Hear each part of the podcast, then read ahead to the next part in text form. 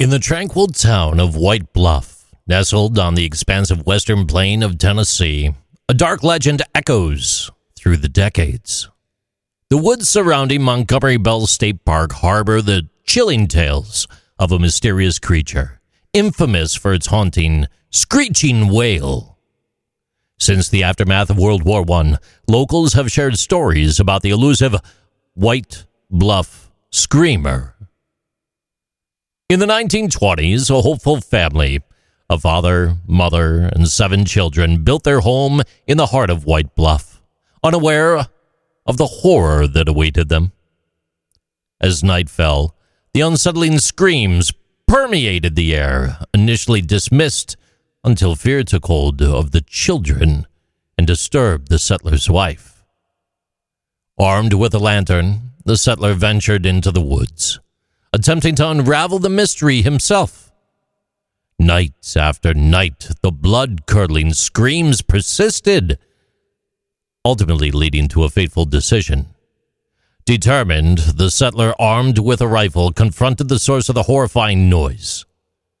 Instructing his wife to secure the home, he vanished into the forest. Lost amid the echoes through the trees and hills, the man faced a chilling reality as the creature's screams merged with those of a woman and children. Returning home, he discovered his family was brutally slaughtered.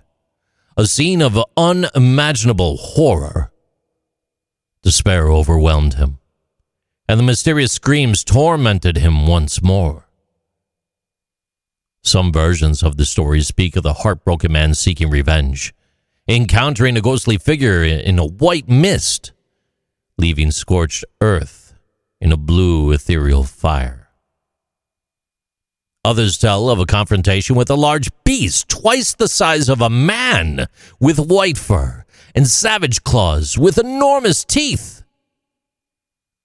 As the years passed, White Bluff, though outwardly charming, continues to hold this dark secret.